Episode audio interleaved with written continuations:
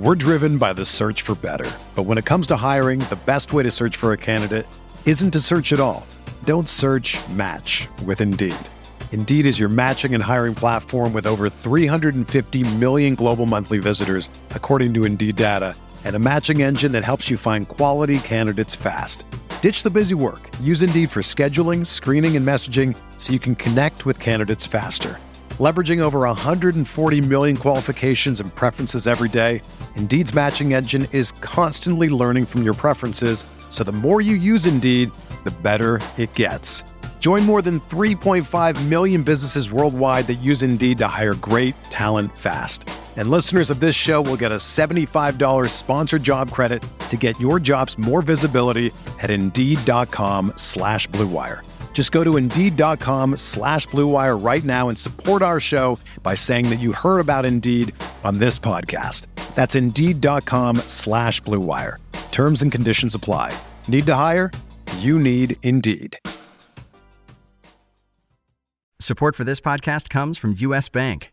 U.S. Bank wants to know how you reward yourself because they have cards that make every day more rewarding. Are you a points order, cashback guru, low intro APR lover? With US Bank, it's up to you because they have the cards to fit your lifestyle. So earn more whether you're shopping at a gas station or a grocery store, even while planning a staycation. Learn more at usbank.com slash credit card. US Bank credit cards are issued by US Bank National Association ND. Some restrictions may apply. Member FDIC.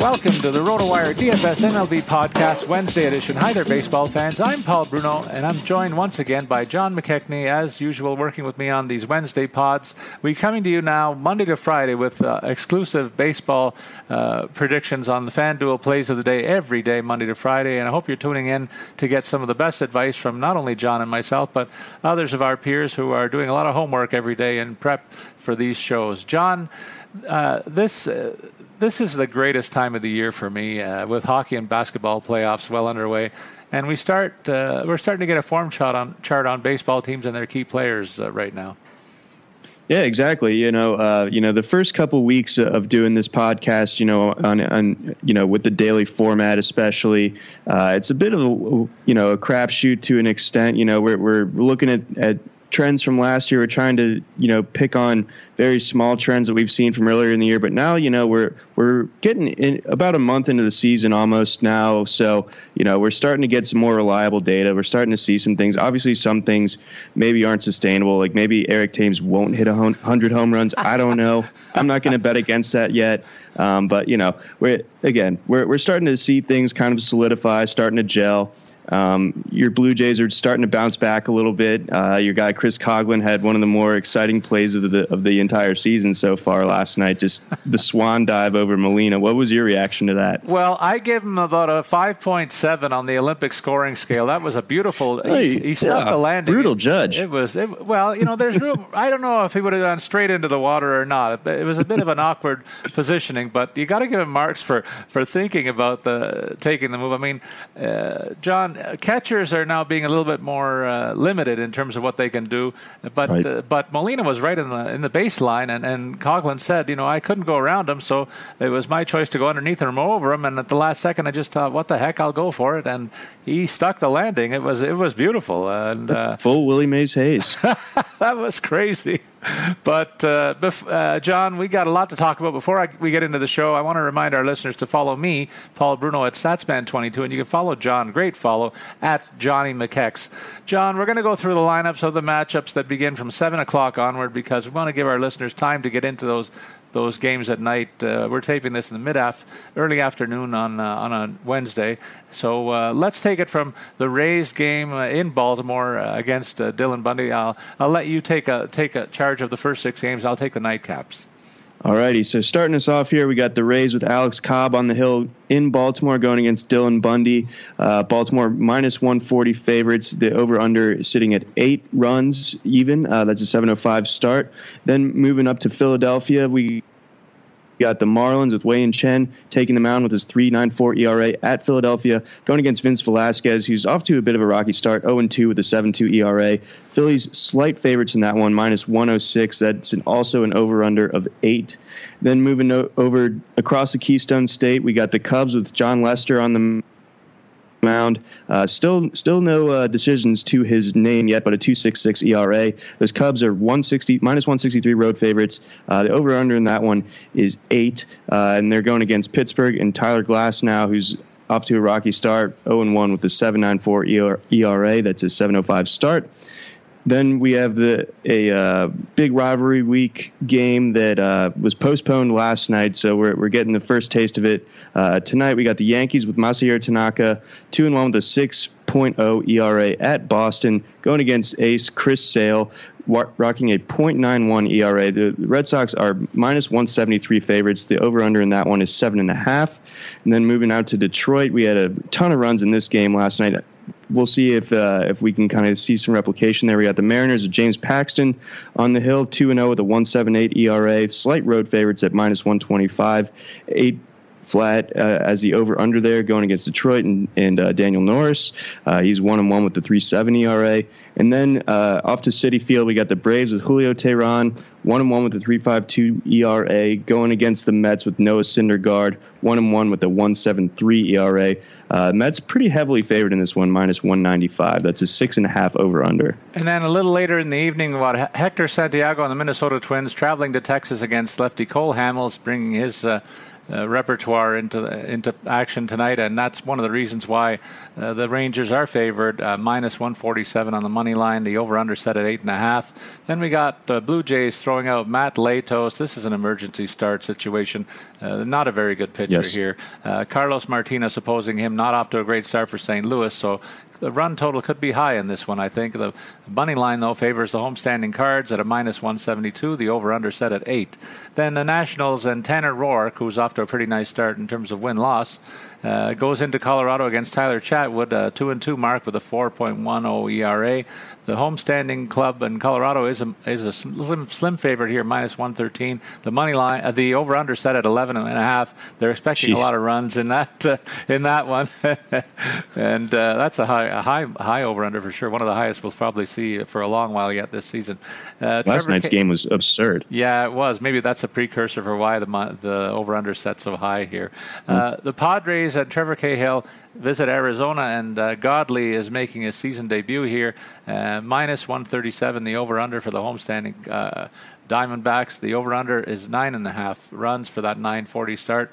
Manaea and the Oakland A's travel to the Angels, and Matt Shoemaker uh, minus 136 favoring the Angels, and the over under set at eight runs. And then finally, we have the Dodgers and Alex Wood uh, going in to San Francisco against Cueto, and he has a three and one record, but that ERA is a little suspect at 5.25, and that's a mm-hmm. 10-15 start. Uh, all right, uh, John, let's get into it. Beginning with our starting pitchers, and let's take a look at the top guys on the board.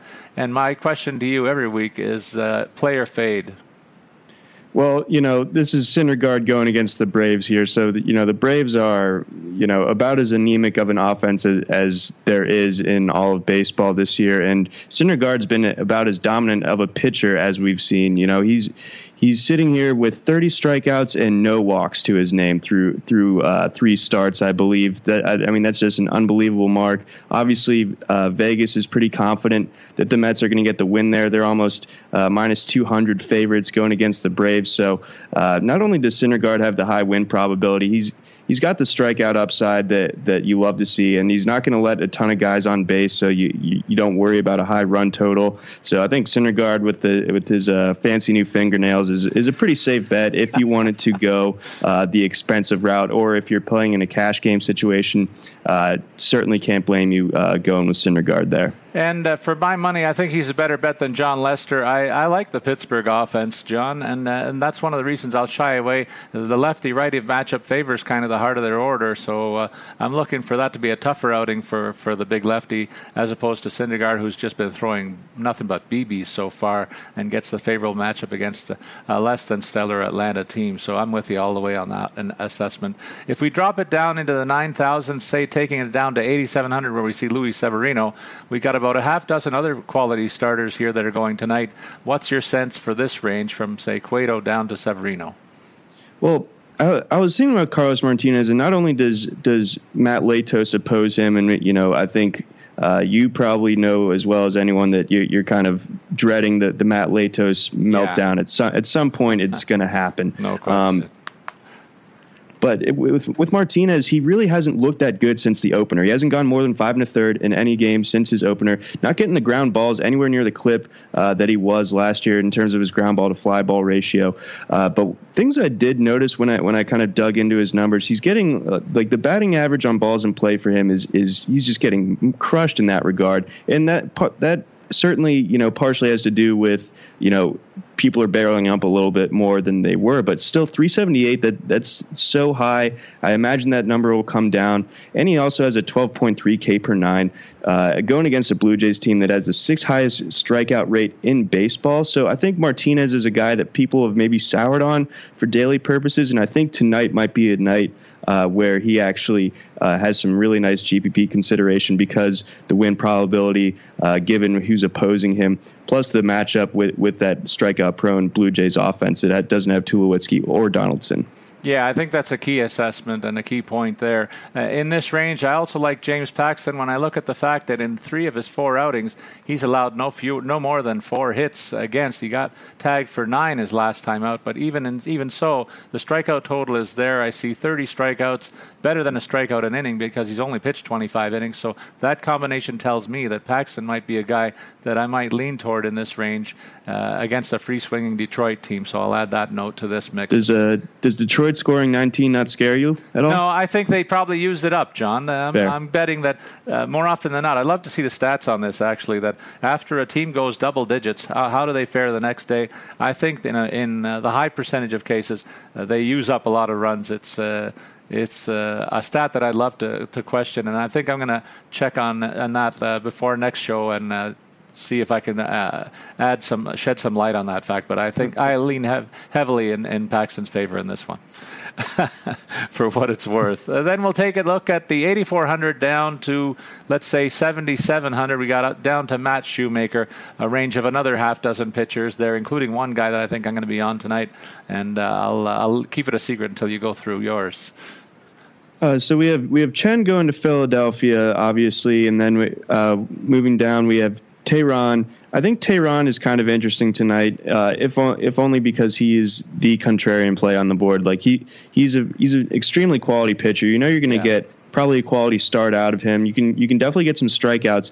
And what I like, even though the, his his win probability obviously is relatively low going against Syndergaard in the Mets on the road. Uh, that Mets offense has been just about as bad as the Braves uh, over the last week or so. You know, uh, well below the league average as far as weighted on base. I think they're uh, closer to bottom three over the last week, and uh, obviously, I think they're going to get Cespedes back. He was supposed to be back in the lineup last night, uh, but the game got rained out. Obviously, that's a huge boost to that lineup, but that lineup has a lot of holes in it. I think it, it's one where, uh, and I don't lean particularly heavily on uh, batter versus pitcher uh, numbers, but Teheran, uh, when you pull up our, our batter versus pitcher hot, hot versus cold, uh, a lot of the Mets lineup is has very cold numbers against Teheran, so I think that's at least worth consideration. I think he's a contrarian play uh, for GPP purposes uh, at, at 8,400. But then, you know, moving down the list, you got Bundy, we got Sean Manaea, uh, Vince Velasquez, uh, Matt Shoemaker going against Oakland. So the the Manaea Shoemaker one that that might uh, be you know kind of interesting as a as a low scoring. Uh, maybe people aren't going to be super in on either of those pitchers, but I think both of those guys could turn in quality starts. You see, John, this is why I think you and I make an interesting pairing because you're not you're kind of fading the, the batter versus pitcher stuff. I, I lean heavily on it, and and I, that's why I look at a guy like a Dylan Bundy in this range, and I'm surprised you didn't mention him more aggressively because he's one of your guys. Uh, averaging, I was gonna, I was going to let you knock it out of the park. Atta boy, he's averaged over 40 points per game in FanDuel play, looking really sharp, and uh, Tampa's offense not one of the the brightest ones uh, or most powerful or intimidating ones out there. So, and I like the matchup that he has too. I get, I think he gets a favorable nod when you look at the opposing pitcher in this one. So, and the, and of course your your Orioles offense backing him. So the win probability there for me is high. And uh, and uh, if Bundy just continues to do what he's done in the first four or five starts, I expect a nice payoff for eighty one hundred dollars. And I don't mind telling you he's my go to guy uh, in terms of the lineup that I'll put out in our RotoWire uh, staff contest this week. I'll, I'll say that right now. Uh, let's go down then uh, into value country. Uh, if you're looking for contrarian plays, you'll probably find them in this range. John, uh, who is the best of, uh, let's say, an uninspired lot down here? Um, I sort of touched on this a little bit uh, a few seconds ago here, but I, I, think Manaea does have some interest to me. Um, you know, he's a left-hander going against an Angels lineup that uh, is pretty punchless outside of Mike Trout, and obviously Mike Trout is you know arguably the biggest threat offensively in baseball. And you know he draws a lefty-righty matchup here, but I, I think Manaea, uh, you know, he's averaging over 30 points uh, per, first start. Um, he had one really bad start earlier in the season, but he's kind of gotten things turned around. He's he's gotten at least six strikeouts, and I think all of his outings so far this year. So he's got a little bit of a floor here. Plus, you know, uh, we're factoring in the, the matchup here. Uh, I think that the that the A's could potentially get to Shoemaker more so than the than the Angels are able to get to Manaea here. So if I'm going for you know just kind of bargain basement pitchers, uh, I, I, really prefer not to. But if I were, I, I would go with Manaea. And for my part, I'm going to counter with Vince Velasquez. He's not off to the greatest of starts, but I think when you look at the batter versus pitchers matchups, Wei Chen shows up a lot in terms of the hot matchups favoring the batters. So that might be uh, a flyer that worth taking based on, again, the numbers that I lean on a little bit more than you do, pal. so uh, with, before we get into the position players, though, John, I want to give a nod to uh, FanDuel on our behalf. They're our, our primary sponsor, and they want to remind you all that baseball fans, the wait is over. Baseball is back, which means FanDuel's back, and it's better than ever. FanDuel, where fantasy baseball is there for everyday fans. There's new contests starting every day. No busted season. Just pick a contest, choose your team, and compete against each other uh, on a daily basis. Late, there's a new this year. There's an upgraded experience. There's late swap contests. You can edit your players right up to the start time of their individual games. There's no more worrying about a late lineup scratch or a sudden storm. Non-late swap contests are still available too. And in fact, there's an updated scoring portion that sh- you should be made aware of. There's quality starts that are added, so your pitchers, even if they have an unfavorable matchup like you highlighted against Syndergaard today, uh, the opposing pitcher Teheran still has chance to control his outing with his own performance if he goes deep into that one in a pitcher's duel.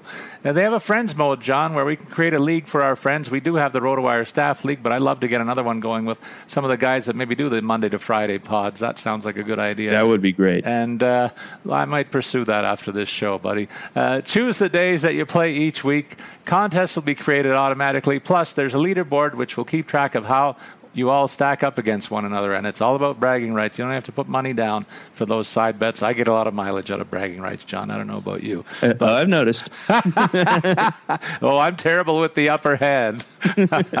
and we want to remind our listeners to have all the fantasy that baseball has to offer. FanDuel, be sports rich. Sign up today. Go to fanduel.com slash RW. And you've been really good to me about the fact that my Blue Jays have been buried so far this season. But uh, listen, the floor is open to you if you want to crow about your Orioles.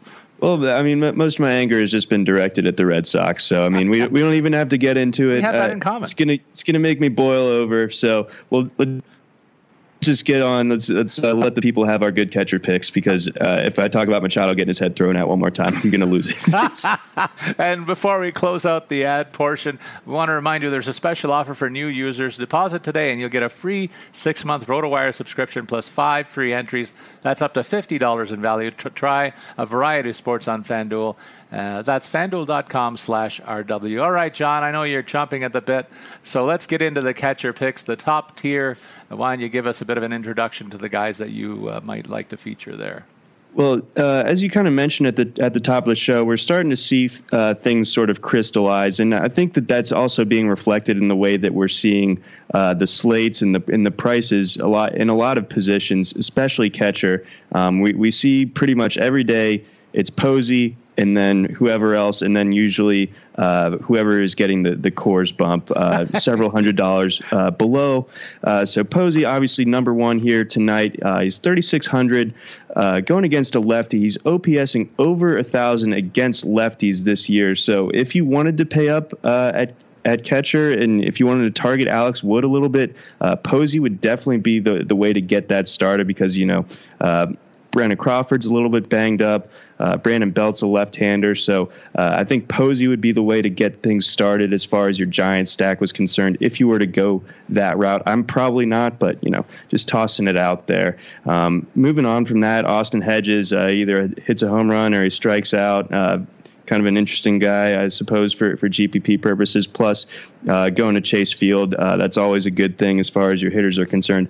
Uh, Wieters, uh, Tony Wolters, um, and Dustin Garneau are all between 3,200 and 3,100, all playing in that Coors game. None of them are all that appealing to me. None of them have that, that sort of pop upside that I'm really looking for, um, even in that sort of Coors setting there. So I'm probably uh, staying away from them. Then we have Wellington Castillo and Willson Contreras here. Uh, Contreras kind of stood out to me when I when I was first uh, looking over this slate at, at 3100, but uh, he's really been struggling against right-handers uh, this year in Glass as a right-hander, so I'm probably gonna gonna fade away from him, even though I do like his price tag a decent bit. Uh, so that's pretty much my read on this tier. Yeah, I love the fact that you highlighted the Coors bump because both catchers there are among the top four that are offered on the board, and uh, could benefit certainly from from playing in in that uh, very favorable hitters haven. But I like Wellington Castillo. Uh, I think uh, John mm. haven't talked about this. This guy was a great addition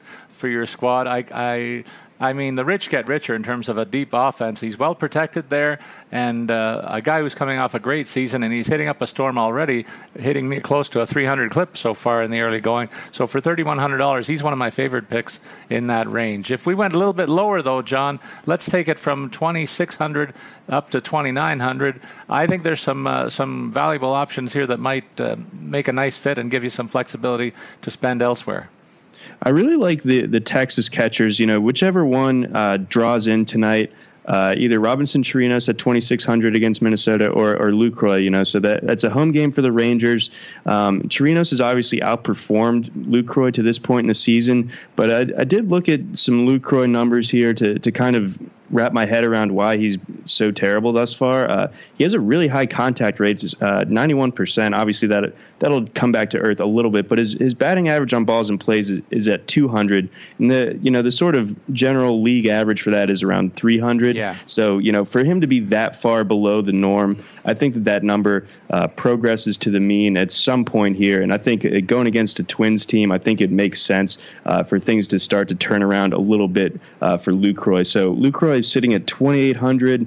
Uh, I could see that working out. Uh, JT Realmuto uh, of the Marlins, he's got a high floor. Like he's very rarely going to give you a, a goose egg, uh, but I, I, don't really love his ceiling as much as I did earlier in the season. He was tearing the cover off the ball earlier in the season, but now he hasn't had a double digit outing since uh, April 14th. So uh, Realmuto is sort of a, a, fine punt option, I suppose, but I, I think Lucroy or Chirinos would be uh, my calls if I'm going a little bit cheaper at catcher here. For me, uh, we didn't cross paths here in this one. That's an interesting observation I have, but because I looked at V Mart and Russell Martin, two guys that started off with terrible uh, opening weeks in the season, but both have picked it up lately and uh, are on pretty good streaks in terms of keeping the ball, hitting the ball safely over the last week and a half. So mm-hmm. I look at that veteran hitters who are are hitting way below their their uh, usual punching weight and, and the Blue Jays particularly are counting on Martin with a couple of injuries on their roster, so he gets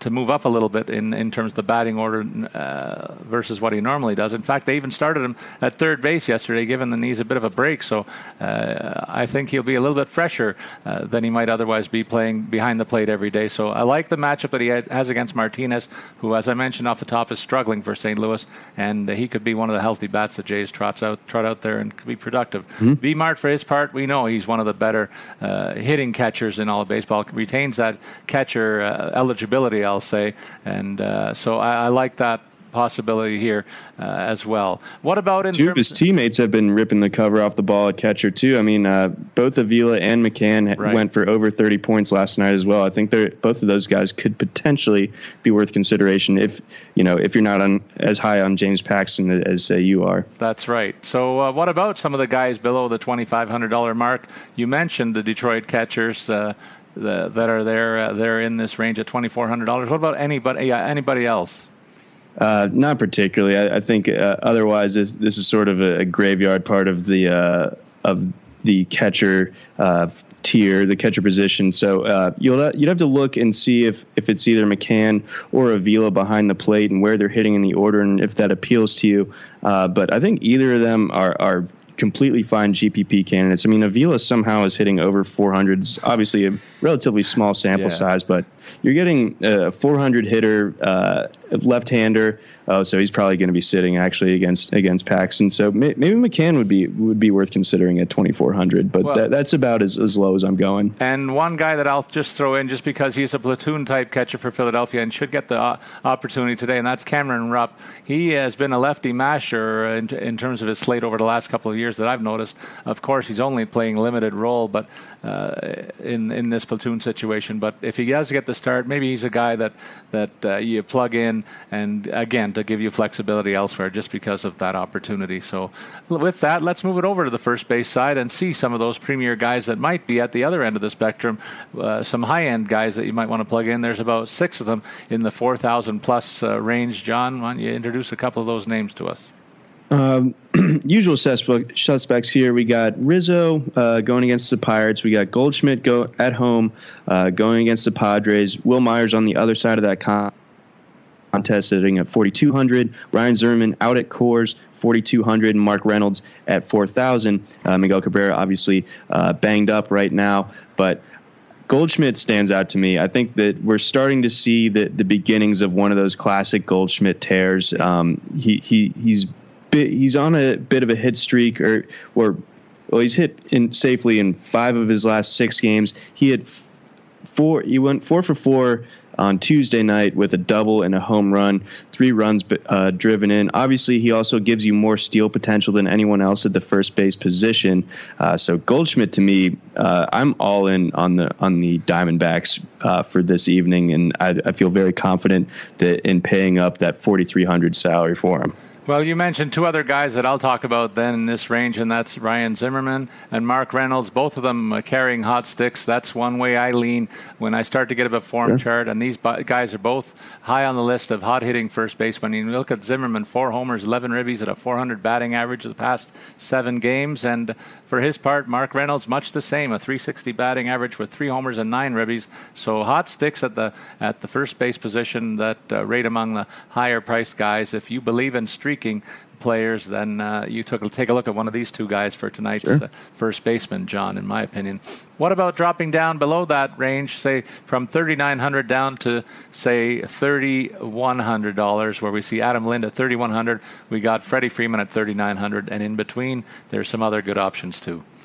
Freeman obviously has been playing uh, one of the best brands of first base uh, from an offensive perspective all season. He's really off to a career year. Uh, it's been great to see, but you know, again, going against Thor, I'm just not gonna really play any Braves, and especially when I, I consider the rest of that lineup so anemic. Even if Freeman gets on base three times, I, I kind of have my doubts about the Braves being able to bring him across.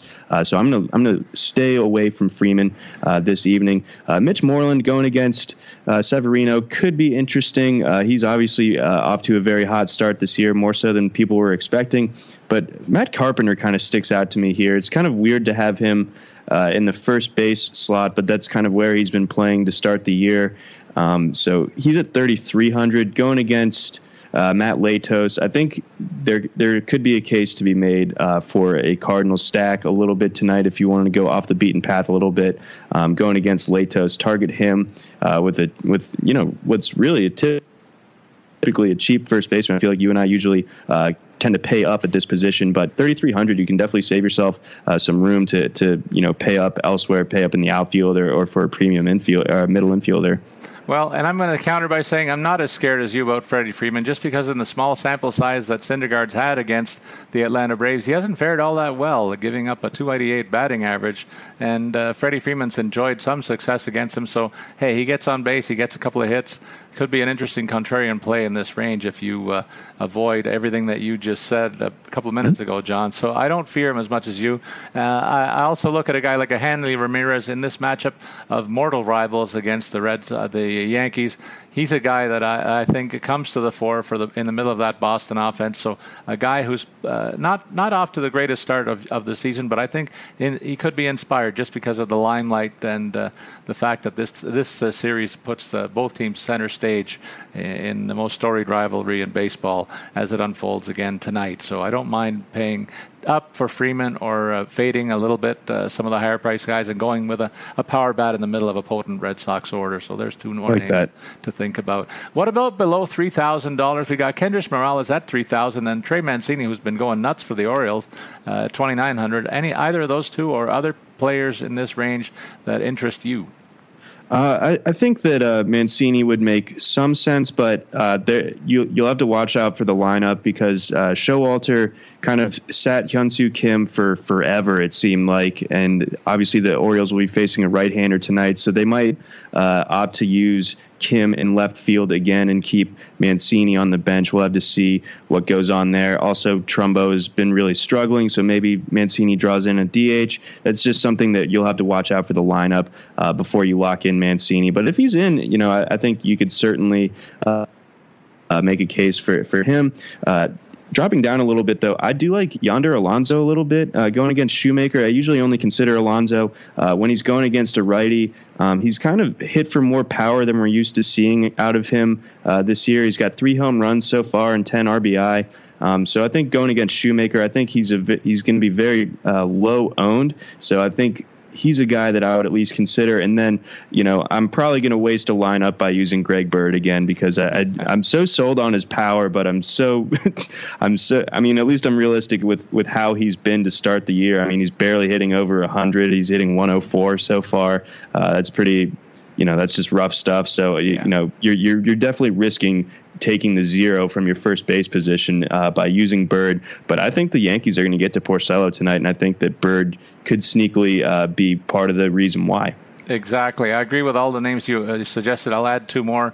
You know, I'm a big fan of Adrian Gonzalez. He's a righty masher, and he gets Johnny Cueto in another big rivalry series tonight. So I like the fact he's carrying a hot stick into play. He's got a couple of multi hit games in the last week and hitting more often than not in most other games that he plays. So he's good to get on base and uh, save you some money on first base in this game. I also like the power op- opportunity that uh, Lucas Duda brings to the table. He's averaged over 10 FanDuel points per game, and you don't get that anywhere else in, in this price range. So for twenty six hundred dollars, uh, it might mm-hmm. take a flyer on him and the power that he brings to the table tonight against Teheran. So uh, with that, let's move over to the second base position, John, and uh, take us to the top of the board. There, we got a, about four or five guys above above the thirty five hundred mark. Why don't we start there? Uh, well, I think at the top of the list, um, it's Daniel Murphy. It's 4,200. Obviously, he's at Coors. Drove in five last night. Was didn't even lead his team in RBI. Just a just a you know just a circus of a game. Um, but I think you know especially if you if you're considering using those guys that we just mentioned that lower you know sub 3,000 first baseman uh, to save room for, for you know a national stack with, with Murphy and Turner or Murphy and Harper. I you know I'd say go for it. I, I think I'm going to at least try to try to get one of those lineups together uh, this evening. Obviously, I'll have to probably go cheap at pitcher two because I believe Harper's over 5,000. But uh, Murphy is Murphy is uh, he's come out the other side of his little little tiny slump, and obviously uh, being in Coors, even though even though he's going against arguably uh, the best Rockies pitcher this evening, I, I, don't think that that really means a whole lot when you're talking about a, a Daniel Murphy that's locked in. So I, I, like him at 4,200 if you can find the room. Uh, the optimizer really likes Brian Dozier. I can't disagree with that. He gives you some second or uh, some stolen base potential in addition to some pop uh, with the. But he is going against Cole Hamels, but it is in Texas, so you know that there's ways to talk yourselves into him. Uh, Robinson Cano facing a, facing a left-hander uh, that that probably takes him out of consideration uh, for me. But um, uh, what I mean, do you have any other opinions on these kind of higher up second basemen? I love Cesar Hernandez in this range, uh, John. He's got six multi-hit games in his last eight games out there, and in terms of the batter versus pitcher matchups, Wei Yin Chen, the opposing mound. Uh, opponent uh, is is on the long end of some some bad uh, splits between batters versus pitchers. So I think that uh, the Marlins uh, could be in trouble against a possible Philly stack, and I'll I'll start talking about that with uh, the inclusion of Cesar Hernandez, who's been the most productive second baseman in this tier in terms of daily FanDuel play so far this season, playing at a real All Star caliber, and that's not a surprise to me. I really like him as a player. Um, down below this range, we have a, a mitt full of other potential guys that make a lot of sense from Ian Kinsler at $3,500 down to, let's say, uh, Starlin Castro at 3200 uh, Kinsler, obviously, uh, you know, he's a guy that that I believe scored four times on Tuesday night. You know that that that the Tigers lineup, but uh, you know, there's that possibility of people chasing the points and then not getting rewarded for it because you know pa- Paxton, I think, is, is, coming in as a much sharper pitcher than than what uh, King Felix unfortunately was uh, on Tuesday night. Jonathan Schoop has been on fire of late. He's he's always an extra base hit uh, threat. Uh, Forsythe, uh, not as uh, sold on. I think he might actually still be hurt, actually. Um, but Rougned Odor going against Minnesota at home. He's always hitting fifth in the order. Obviously, Odor hasn't had quite the start to the season as as many would have hoped. He's hitting under 200, but he draws an extremely favorable matchup tonight, and he, uh, as always, he's hitting in an extremely uh, favorable part of that lineup. So I do like uh, his potential here. And then I've been a Castro DF or FanDuel fan uh, this entire season. He's been off to a great start, and he's pretty much rewarded me every time I've put him in the lineup here. So it doesn't really bother me that he's going against a right-hander and Rick Porcello. I think the Yankees are going to get to him. So uh, 3,200 is a nice way to get some high high in the lineup exposure going against Porcello if you want to use that Yankee stack. Yeah, and I think I'm going to add the name of Ben Zobrist into this range. Tyler Glasnow has had a rough start, to say the least, for the Pirates so far this year, and uh, that's a heck of an offense that Chicago brings against him. If he's not right, they could really light him up tonight, and Zobrist, I figure, could be a big part of that. And I echo your sentiments about Rougned Odor. The guy's got a great uh, record in the head-to-head matchup against his uh, opposing pitcher tonight. So eh, when you look at an 11 for 26 slate, that's starting to get into significant numbers in terms of the uh, uh, number of plate appearances that he's had and the success that it's translated into. I don't want to talk too much more about this guy. I'm gonna I'm gonna throw up in my mouth a little bit. John, let's take it down to the next range and see if there's any value below the $3,000 mark that you want to cover off in this position. I'm I'm a big Brandon Drury guy. You know, as I mentioned before, I'm all in on the on the Diamondbacks uh, for this slate, and Drury a really nice way of, of going about that. Uh, he's been hitting uh, near near the Goldschmidts and Lambs of the world in the in that lineup of late. Uh, he's been extremely hot uh, at home. Uh, he's hits 444 at home, and that's over well over 30 at bats. So you know that that's at least a significant sample size. He's slashing uh, 364, 440, 455 over his last week with a pair of doubles as well. So he's a guy that that's been getting base hits, getting on base, and he's been in in a lineup that's obviously just kind of tearing the cover off the ball and gets a pretty favorable matchup against a guy in Trevor Cahill that I don't think has been hit. Uh, the way that we've been expecting th- thus far this year, but I think that time is coming. and I think uh, tonight could be that the opening of the floodgates there. Yeah, the only other guy I'll add in this range is a bit of a long shot when you consider Jon Lester and the quality that he brings to the mound for Chicago. But I like the Pittsburgh offense in this one, and Josh Harrison fact, factors in there. He's got hits and um, multi-hit efforts, uh, a couple of them in a, a, very torrid last seven days, batting one, nine, 290 on the year with a homer and three ribbies so far. So I uh, I wouldn't mind taking a shot, kind of a contrarian play, but that's what you're looking at in this range, aren't, aren't you? Uh, and so for $2,900, maybe a guy that you plug in to one of uh, multiple lineups that you might throw out there this evening. Exactly. What about at third base, John? We got Nolan Arenado, and you talk about that Colorado situation, uh, expecting a high scoring game there. That's why he's all alone at the 4,800 mark. Beyond him, it's Kris Bryant, 4,200. And let's take a look down to Josh Donaldson, won't be playing, so forget him at 3,600. But Justin Turner figures to be in there for Los Angeles. So what say you about the top five or six guys? Uh, the, this tier, let's see here. Uh, Arenado, he's a guy that uh, if you if you want to, you, are going to have to use a cheap pitcher to, to fit him into your lineup, and you, you really need him to to do a ton uh, this evening in order to come anywhere close to hitting value. So I'm probably not going the Arenado route. Uh, Bryant's a guy that couldn't blame you if you put him in your lineup, but I'm going Jake Lamb. You know, just continuing my theme here. I'm going all Diamondbacks, uh, big big time Diamondback stack uh, today. Uh, Anthony Rendon at 3,700. Don't fall for that trap. I, I, that is uh, that's just an unbelievable price tag for for a guy that's giving you just over six fantasy points uh, per game. So uh, even though he's in that Washington lineup, anytime that Washington goes off, it doesn't seem like Rendon has anything to do with it. So uh, maybe I'm just a Rendon hater. I don't know, but definitely off of him. And I think Turner would be a fine option at 3,600. But from this top tier, definitely uh, leaning towards Jake Lamb. Yeah, I echo your sentiments. Uh, I'm a little bit fearful of most of the other choices that you've touched upon in this range for the reasons that you expressed. So I'm not going to duplicate the effort, John. Fine job there, buddy. Uh, let's go down from 3,500 on down. You got your uh, maybe a guy who's who's on the back of your pillowcase uh, his picture. Manny Machado at $3,500. Adrian Beltre, $3,500 as well, one of my all time favorites in the FanDuel play. And on down, let's go to $3,100. Yangervis Solarte there. There's about seven or eight guys we can talk about in this range, John. Who appeals to you?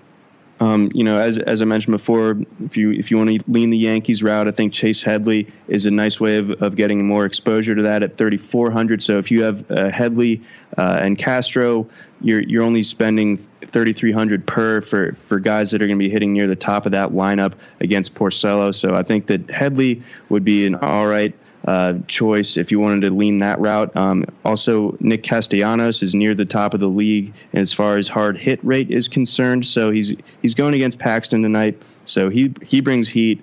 Uh, Castellanos is obviously barreling things up, so that could lead to some some high exit velocity. Some you know we could see the ball potentially fly out of the park there. So Castellanos at 3,400 certainly intriguing. And Gallo, obviously a guy yeah. that uh, when he when he runs into one, it's I mean it's gone and it's gone in a hurry. So uh, I think those guys have that have the pop potential.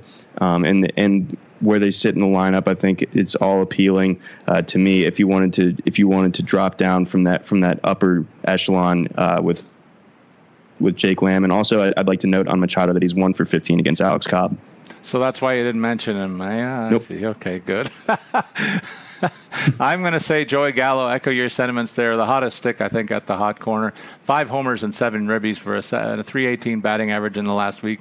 Uh, to me, the hottest stick out there, and he's hitting for power. So I think I lean heavily in his direction. My second pick is another power hitter who's going quite well so far this season. A lot of RBIs on his ledger already, and that's uh, Miguel Sano. I expect a huge year from him, and, and he seems to be uh, off to a pretty good start, too. So I like those guys more than uh, most others in this range, John. And if we drop down below them uh, from 3,000 on down, uh, there's there are a couple of more intriguing picks in here, aren't there? There, there aren't a, a t- there aren't as many sub three thousand names as I was expecting on this slate, but one that you could go for, um, just because he of where he's sitting price tag wise, uh, he's going to be going against Alex Wood uh, for just 2,400. That's Christian Arroyo. He's one of the better uh, Giants prospects. He just got the call up, I believe, on Monday. Uh, just got his first big league hit on Tuesday, and that came against Clayton Kershaw. So that's always you know, an encouraging sign. So uh, you figure he's going to be in the lineup going against a lefty as a right-handed bat. So at 2,400 you know, if you wanted to pair your Arroyo, he, he is in a different part of the lineup than, than Posey, obviously. He hits closer to the bottom third.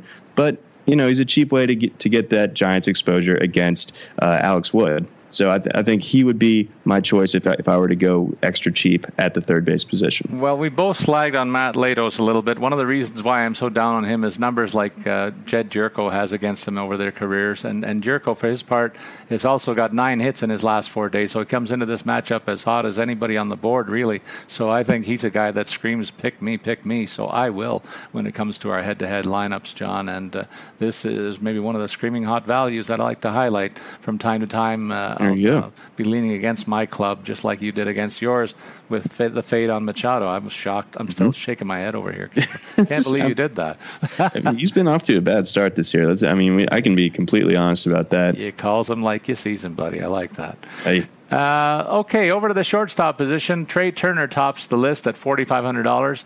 You'll pay up for him and Trevor Story and Jean Segura and the likes of uh, some others there. Uh, let's go down to $3,400. There's six names in that group. And uh, who do you like? Who do you don't? So if you if you can, then obviously Trea Turner uh, should definitely be in, in, one of your lineups uh, tonight. He's you know he's so dynamic. He, he's a guy that can not only drive the ball for extra base hits, but he can just uh, stretch you know what would seem like a routine base hit into a double. Or once he gets on base, he's so dangerous as a base stealer. So 4,500 certainly worth that price tag at Coors. Uh, I feel the opposite about Trevor Story, but I've been kind of knocking Trevor Story uh, throughout the year, and I think he hit a grand slam on Friday uh, when I was saying to not play him. So uh, take take that for what you will. Um, Jean Segura back healthy. He's off. He looks like he's kind of back into form. But I like Corey Seager a lot, even though he's going against Quay. 3400 is just is just not a whole lot for, for the, the kind of talent uh, that Seager has, and he, you know he's a guy that, that hits usually number two in that in that uh, Dodgers lineup that that can be dangerous. It, has been a little bit dormant to start the year, but I, I, don't think that that's necessarily Seager's fault. So I do like Seager. Uh, probably the most of this tier if, if I'm if I can't afford Trea Turner. Well, I love uh, Jean Segura in this in this range four multi-hit games in his 11, last seven starts, batting a lusty 342 so far with some pop and some speed. Why wouldn't you want to get him in the lineup? Uh, sure. he, he, can do it all. A five-tool player looks like right now, and uh, I think he's back to a level of play that I expected. He took a bit of a a holiday for parts of last season in that regard, but I think he's back and firing on all cylinders, so I'll take a bit of that action. I'll also love uh, Xander Bogaerts in this range, another guy who comes to the fore in this marquee matchup uh, more often than not in the Red Sox uh, Yankees rivalry. And uh, in the middle of that Boston order, I love him at, at $3,400. Absolutely. One of, the, better values in this range, too, John. Uh, looking at the $3,300 down to 3000 there's about 10 or 12 names in this group, so uh, why don't you take us through your best picks in this area?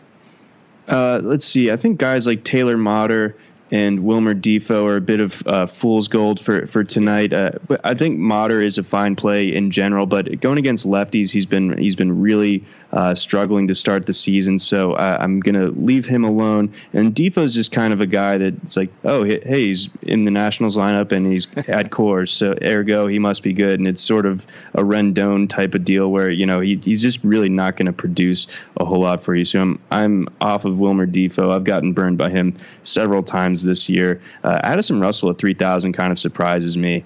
Uh, honestly, I think he kind of stood out to me as, as one of the you know more underpriced shortstops with with some of the more upside. You know, he's been hitting for power a decent bit this year. He's got two home runs. Uh, he's hitting close to 390 or hitting close to 300 here, uh, averaging well over uh, 10 points uh, per game here. So going against Glasnow, I do like Russell's chances of certainly hitting value this evening. And I like Andrews at 3,000 as well. Yeah, and I like Aledmys Diaz. Uh, we may have passed over him. He's got some hitting for power over the last 10 days, gets the soft matchup against Latos. And St. Louis, I think, will be looking for a measure of revenge. They they coughed up a chance to, to take the win last night against the Jays team that got into right. town at about 5.30 in the morning. So uh, I think that the Cards sleepwalked just as much as the Jays did in that one. Um, so yeah. uh, that's all I got in addition to the people that you mentioned there. What about some bargain hunting below the $3,000 mark, John? What are you looking for there? Well, Tim Beckham at 2,700. He's a, he's a talented guy, former high draft pick. Um, he's been hitting the ball a little little bit better this year than he has in years past. Uh, so I think that he might w- warrant a little bit of consideration here. But really, I'm going to try to stick to a. I'm going to try to keep my budget to where I can go three thousand or higher with my shortstops because I, I think it we get to a pretty ugly neck of the woods here uh, once we once we fall much below the 28 2700 range. I mean do, do you have any sort of counter to that? Is there is there any gems down here? One guy and I'm going to put him in my lineup tonight tonight John. That's how confident I feel about Freddie Galvis and I already touched on the fact that I think this is an opportunity to stack against the Miami starting pitcher. There's a bunch of guys here that have done very well against him in their histories and Galvis is off to a decent well he's had a few decent games in, so far this year. So I, I feel confident enough that uh, this switch hitter will take advantage of the matchup uh, as, as, well as, as, some of his mates. So he's just along for the ride, and uh, a guy who's only hitting 227, but he's got a couple of homers, and I like the nine ribby, ribbies. That's the attractive part for me, and also the history that he's enjoyed against the opposing mound mound man. So uh, I don't mind taking a, a, bit of a hit here and, and dropping down into the the sub 3000 range with a guy like him with, with the matchup that I'm describing. Over to the outfield position we go. We got our first $5,000 player among the hitters uh, that I've seen uh, so far this year when we do these shows, and that's Bryce Harper. Last week, John, I'll say that you cashed in when we did the staff league, but I, I knocked it out of the park by picking this guy, and he had a monster game last Wednesday. Yeah, so, he did. Uh, so uh, one of the strongest performances of the season, and I commend you for coming through uh, in the winner circle in our in our pool too, John. So good for you. You didn't mention that. I'd be all over this kind of stuff if yeah, I were you. That. Man. You know that. It's two weeks in a row. That's that's excellent, man. Keep her going, buddy. Uh, and uh, so anyway, the top of the order in the outfield uh, features Harper, but there's Trout, there's Blackmon, there's Eaton. There's Giancarlo Stanton and Mookie Betts. So give us a look at those those five or six guys and tell me who do you like the most. Harper, obviously, you know Harper and Trout. If you can, if you can afford them, then absolutely go for it. Uh, I, I I usually would like to pair one of these guys with with one of their teammates, obviously. But the, you know, uh, in the case of the Nationals or the Rockies, you're going to have to pay a lot to sort of get get a stack or you know get two guys in the lineup next to each other. Um, whereas Trout, I just I don't feel uh, pushed to use any sort of other angel. Although Trout can Trout can certainly just produce on his own and, and be worth that 4,800 price tag. Uh, Betts is also uh, a safe bet, and um, Giancarlo Stanton obviously the, the, ridiculous power. But I really liked uh, Nelson Cruz uh, right. sitting here at 4,100. He draws the left-handed matchup, and it seems like Cruz has finally kind of woken up from his early season slumber. He's you know he's back-to-back games of over 30 FanDuel points, three straight games, or four straight games, I'm sorry, uh, in double digits. He seems to be really uh, covering the plate well right now, and I think he draws a, favorable matchup where I think the Mariners are going to be able to get uh, to Norris here. So I think uh, Cruz uh, has a significant amount of upside if you want to go for this expensive part of the outfield tier. I think you do need some exposure one way or the other, and I think if you're a little bit strapped too strapped to get a guy like Blackmon or Trout or, or Harper, I think you could do a whole lot worse than going for uh, Nelson Cruz. Yeah, to echo your sentiments, John, some of the numbers that these guys have put up in the last week really make me lean in this direction. You got to have one of the these three guys in your lineup, in my opinion. I'm going to say Charlie Blackmon, maybe the hottest hitting outfielder right now. A 393 batting average, four homers, 12 ribbies in the past week. Nelly Cruz is one of my favorites in FanDuel play whenever I see a favorable matchup. Uh, screams pick me, pick me tonight with a 455 mm-hmm. average, two homers, nine ribbies in the last week. And the same can be said for Gio Stanton, uh, who hit some of the longest home runs we've seen. Uh, he's batting 357 with four homers and seven ribbies in the past week. So I'm, I'm echoing your sentiments. You've got to have one of these premium guys in your lineup, particularly as they're going as hot as they are so far this season. Uh, sub this group, there's still a couple of more guys in the low 4,000s and in the high 3,000 worth uh, talking about. So why don't we take a look at Nelly? Uh, we mentioned Nelly Cruz. So AJ Pollock down to, let's say, Adam Jones at $3,700, John. I could not find room for, for Pollock, but uh, certainly if you if you wanted to get in on the Diamondback stack, uh, then he then he should certainly be worth uh, your consideration. Uh, I mentioned earlier in this show that Cespedes uh, has has struggled uh, throughout his career against Teheran, so I'm probably going to leave him alone this evening. 3,800 is a bit expensive to me for for Benintendi. Parra at 3,600 is a I suppose a decent way of getting some exposure to this Coors game and uh, he hit sort of what was a de facto garbage time home run uh, in in Tuesday night's uh, loss to the Nationals. Uh, so obviously he does have that sort of uh, pop. And it, you know, I think Benny Ricciardi kind of put it put it uh, the best when he said it's fan- it's fantasy sports. It doesn't matter uh, when the score comes. It just as long as it as it happens. So you know, we we don't need the Rockies to win for in order for Parra to produce, and Parra obviously uh, hit value for his own last night. Uh, so I think he'd be worth consideration there, but uh, I'm not super high. I'm, I'm not targeting uh, this tier particularly hard. I think that there there are better options for a little bit cheaper. Yeah, I agree with you. The only other name that I'll throw out is your Adam, your guy Adam Jones. He hasn't gone hitless in two straight games yet this year, and uh, has been very productive in terms of the long ball and uh, in terms of average FanDuel performance. So I, I like his matchup tonight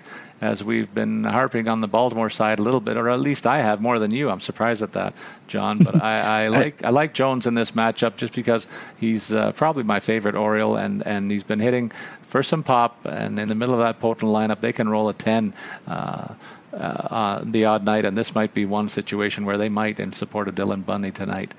Uh, let's drop it down a little bit lower into this three three thousand six hundred. Take it down to uh, three thousand, John. There's a whole bunch of names here, but want to go through this big range with you since I think we find lots of value here. All right, yeah, I think I think uh, Ellsbury and Judge on the Yankees, yeah. as I've been harping on throughout the show, uh, I think both of those guys are worth consideration at 3,600. But you got to remember that Ellsbury tends to hit in a more favorable part of the lineup uh, than Bird. So it, while he doesn't quite have the home run potential, uh, hitting in that in that higher part part in the lineup kind of gives him the edge for me if I were to pick between uh, the two of them. Jay Bruce, uh, 3,600 as well. Tough matchup uh, going against Teheran. Chris Davis going against Shoemaker. Chris Davis obviously is a guy that, that can take pretty much any pitcher in the bigs uh, out of the yard. Steven Souza, I think he bruised his elbow a little bit, but he seems to be fine. He's obviously been been having himself an excellent start to the season here. Uh, for uh, for the Rays. Uh, Mark Trumbo on the other end of that spectrum, uh, checking in at 3,200, having kind of a disappointing uh, start to this season. Ger- Jarrod Dyson brings you the speed upside if you if you're looking to kind of just hope or bank on an on base plus a steal, or Max Kepler, who's kind of a nice all around bat, uh, checking in at 3,300. Um, and Nomar Mazara at 3,200, I find is a is a pretty nice value as well. Do you, do you, do you find anyone else from this kind of tier that uh, kind of stood out to you? I got two of them, John. In addition to the names that you mentioned, you checked off a lot of them that I was going to highlight. But I got Yasmany Tomas, who's on a hot hitting streak, and he gets a really favorable nice. matchup tonight. I love that situation for him. He's got a pile of ribbies to his ledger all right, already hitting over 315 so far this year, and so I like him a lot tonight. And I also like Hunter Pence, a professional hitter who is getting it done, also off to a fine start this season, and he gets a, a good matchup again in, in, terms of a righty-lefty situation against Alex Wood. So I like those two guys in addition to the names that you mentioned there, pal. What about in the sub 3,000 range to close out our analysis of the position players, John? Uh, who do you see uh, that might be a surprise pick uh, that you might include to balance your roster out just a little bit? Uh, let's see here. I'm going to go way down the list a little bit um, tor- towards the bottom here. Uh, another prospect that I mentioned, Arroyo, at the third base spot. I'm going to bring up uh, Cody Bellinger of the Dodgers on the other side of that game. He's he's sort of the, the Dodgers counter uh, to the Giants as far as their, their new kind of uh, hot prospect that's been called up. Uh, he's going to be he's been going against Cueto, but he is a left-handed hitter, and he you know he's a guy that that has mashed uh, throughout his time in the minors. Obviously, uh, going up to that stadium, it, it's not quite uh, the hitter-friendly park that he was he was used to seeing out in the I guess the Pacific Coast League. But I still think that that he's worth consideration at, at just 2,400, just based on upside and and the way that I constructed my lineup. I definitely needed to uh, a real kind of salaried uh, break, and he he was the best way to me of providing that while also having a bit of uh, the upside that I'm looking for. Well, and I'm going to echo the same sentiment, but you can just insert the name of Daniel Nava in there for me. He's off to a fine start so far this season, and I also want him to be a part of a stack that I'm putting in against Wei-Yin Chen of Miami. I've harped on that all day long in this episode. Consider the three seven for 17 history that he owns against him with a homer and three ribbies. That's a, an OPS over a thousand, and I get him for a, a sub 3,000. So I'm thrilled to throw him in there and, and round out my squad, John. So uh, that's our look at our uh, our best bets uh, along the whole way. Uh, John, let's take a look at. Uh, well, what what does your lineup look like today? Let's let's go there. Well, I went the contrarian route. I'm not sure if I'm going to end up sticking with this. So I'll I'll make sure to tweet out if I, if I end up changing my pitcher because this is this is kind of crazy. But uh, I am going with Teheran to start out. Uh, then I, then I went with uh, Chirinos at catcher, Goldschmidt at, at first, Drury at second, uh, third base. I have Jake Lamb. So that that's that uh, Diamondback stack, and I, I, have one more Diamondback later on. Uh, at shortstop, I have Corey Seager. Outfield, I have Bellinger. Uh, in addition to that, I have Nelson Cruz and Yasmany Tomas. So I think that you, you brought up Tomas and and how he's been doing. I think you know if, if I can get all four of those Diamondbacks hitting back to back to back to back in the order uh, going against Cahill, I think that could really, really pay off uh, yeah, uh, tonight. So that's really kind of the way I'm leaning for that yeah, one. I think that's a great opportunity to stack for you. I'm going to counter with Dylan Bundy, oddly enough. Uh, went away from the, low, the, the top tier, but I still see a lot of value in picking this guy. He's, he's pitched at least six innings in each game start with whip right around one. He's uh, bound opponent Alex Cobb's been very hittable so far, giving up 30 hits in only 23 innings. So I like the chances for the Baltimore offense to light him up, and it's all about getting the W and some innings from Bundy tonight. That'll make for a good game score there. Uh, yep. With with the catcher position, I went with Yadi Molina at $2,800, saving a little money on a hot stick yet. Uh, he's got a multi-game hit streak with uh, two straight multi-hit games coming into action tonight. He's 21 for uh, he's 11 for 34 in his career against Latos, so good numbers there, and he's not looked so uh, good at all for the Jays uh, in the pitching role. So I think Yadi Molina and the rest of the cards could have some fun tonight. And uh, mm-hmm. again, saving money, only $2,800 there. Freddie Freeman, I went near the top end of the board for, for first baseman. You need to, I think, uh, tonight. $3,900 in salary. He's hitting 455 with four homers over the past week. So I'm not scared to put him in here against the top rated pitcher on today's board. A bit of a contrarian play when you look at that in the Syndergaard. Uh, it might turn out to be a nice contrarian play for me, and I'm counting on it tonight, uh, going a bit against the grain there. I also touted at Cesar Hernandez a little bit for $3,600, uh, kind of the near the top end of the board at second baseman. I'm drawn to this cho- choice, but because he's carrying a hot stick, five multi-hit games, his last seven starts, he's got a five for 12 against opposing pitcher Chen, who's going to get lit up tonight. I'm quite sh- quite certain of that, and I'm going to stack like against it. him for sure. Uh, Jedd Gyorko, uh, $3,000 play uh, against the Jays again. I've gone twice against my club tonight. I think they're in trouble. Nine hits in his last four games. He gets a good matchup against a pitcher who's not throwing well, as we said. Uh, Latos is nothing but a stopgap for a Jays club that's missing two starting hurdlers. I'll say it one final time. And Gyorko and his boys could have a field day this evening. I choked when I said that almost. Freddie Galvis at shortstop is another contrarian play, uh, $2,700, and uh, could be a good tournament pick. He's on a seven game hit streak and has a 5 for 12 mark against Chen, and he's not fared well against the Phillies. Let's just say that. Uh, Daniel yes. Nava uh, outfielder, uh, the saving uh, saving grace for me to put some other expensive guys together. Uh, it's very clear I'm stacking uh, Phillies, but the case is similar because he's collected five hits in five of his last six games. Has a nice seven for 17 against Chen that I highlighted, and rounding out my team in, in the outfield, Mookie Betts in that marquee matchup, $4,300. He's the playing at the MVP level that we'd expect right out of the gate, and is in the middle of the order against a pitcher who is prone to the long ball in Porcello. This is a spot where I foresee a nice payoff for sure, and and I'm going to oppose him with Jacoby Ellsbury. The veteran has been on both sides of this rivalry, John, as we both know, and you know he's up to it. He'll be up to the task. He's he's 12 for 31 with only three strikeouts in his career against Porcello. The, the ball will be in play. This guy's still got some speed.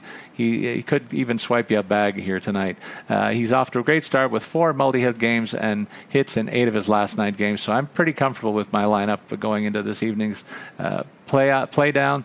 And uh, like before before we go off the off the air, though, I want to, you to take us through the RotoWire optimizer lineup, John, uh, and uh, tell us what you think about that. All right, this is one uh, where you'll need to do a little bit of uh, customization probably because you, you don't want to use a hitter against your pitcher. But I do really like the the optimizer's call of Cole Hamels uh, this evening. Uh, moving forward, so obviously uh, the optimizer is leaning towards going the expensive route at pitcher and then going from there. So we got Jonathan Lucroy at catcher, Chris Davis at first, um, Brian Dozier going against uh, Hamels uh, as your second baseman, Machado as your third baseman, checking in at 3,500, Corey Seager checking in at 3,400 as your shortstop, and then an outfield combination of Andrew McCutchen going against uh, Lester, 3,900, uh, Manuel Margot, going against Zack Godley. We didn't really mention much in the way of Padres bats, but he is making a season debut tonight. Maybe the Padres get to him a little bit, yeah. so that's a cheap way of going about at 2,700, and then Byron Buxton, who uh, maybe showing some signs of life at the plate now. Uh, got got a stolen bag on Tuesday, so you know at 2,100, he's basically minimum price and obviously he's a guy with a ton of upside. It's just it's been fr- a frustrating go for him this first month of the season. John, you made an interesting point about the optimizer, saying that uh, you might be wary of picking batters that go against the pitcher that you might throw in. Are you a little bit concerned about that when you set your lineups? I'll ask you that question straight out. Uh, when you set your lineups, do you are you fearful of going that route a little bit? Uh, yes, I, I, think you know if if I'm having multiple lineups, then maybe uh, I will use hitters uh, against a pitcher that I'm using in a different lineup. But I, think in using them in the same lineup generally is kind of just counterproductive. It seems to me uh, you don't get necessarily penalized for your pitcher if, if you, you, know if your batter hits a double and then gets stranded on base or, or what have you. But uh, I just I'd prefer to just sort of take that risk out of the equation and, and, not use hitters against my pitcher. You know what? I echo that sentiment, and that's a fine tip that you bring out, John. So, and also a good way to end the show. So we'll leave it right there. For John McKechnie, who's a great follow at Johnny McKex, I'm Paul Bruno, who you can follow at Statsman22, and we wish you good luck with your FanDuel picks. Come back to listen to our pods on a daily basis to get an edge on the competition. So long, everybody.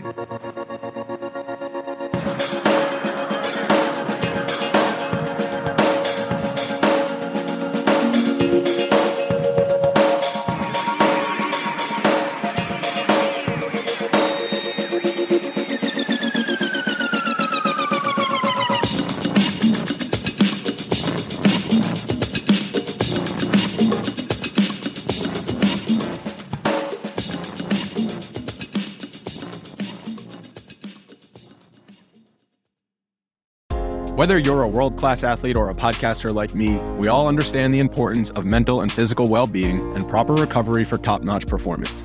That's why I'm excited that Unifyd Healing is sponsoring podcasts on the Blue Wire Network. Unifyd Healing is a new and super innovative global network of wellness centers powered by Energy Enhancement System, or EE System. If you haven't heard of the EE System yet, then you'll want to listen up. This technology promotes wellness, deep relaxation, purification, and rejuvenation. Wherever you are across the globe, access to a center is easy and affordable.